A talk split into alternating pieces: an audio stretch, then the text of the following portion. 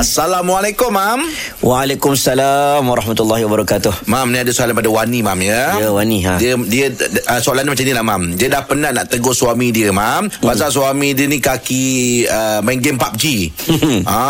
Dia kata dia dah tak larat nak marah lagi dah. Pasal apa, laki dia balik kerja malam pun main game lagi. Lepas tu tidur lewat.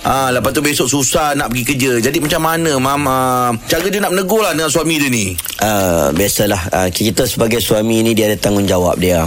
Salah satunya tanggungjawab, selain daripada kita bagi nafkah zahir batin, kita disuruh untuk bergaul dengan baik. Wa'ashiruhunna bil-ma'ruf. Bergaul dengan baik ini termasuk beri masa, beri perhatian, dengar cakap, kan, menjalinkan hubungan yang baik. Ni kalau 24 jam main game, apa game lah? PUBG. Itu sekolah punya. Kan? Kalau kau main game tu tak berhenti-henti, tak boleh lah. Lepas tu pula ada soalan dia tanya tadi, kan, boleh tak dia mendoakan, kan? Betul. Mendoakan supaya suami dia dapat pengajaran. Yang ni kita doakan suami dapat pengajaran tu, apa doa yang dia maksudkan? Kalau doa untuk minta sesuatu yang mendatangkan mudarat, tak boleh lah. Tapi kalau doa untuk memberikan pengajaran, sebagai contoh, dia doa untuk suaminya diuji contoh kesakitan sedikit. Janganlah doa sampai sakit, sampai mudarat teruk. Tapi kalau doa untuk sesuatu yang boleh mengubah suaminya menjadi ke arah kebaikan, maka diharuskan. Sebab dulu pernah berlaku, ada hadis Sahih Bukhari, Nabi cerita kepada kita tentang seorang lelaki namanya Jurash ni, mak dia panggil dia waktu dia tengah solat. Mak dia panggil dia, panggil 3-4 kali dia tak menyahut panggilan mak dia.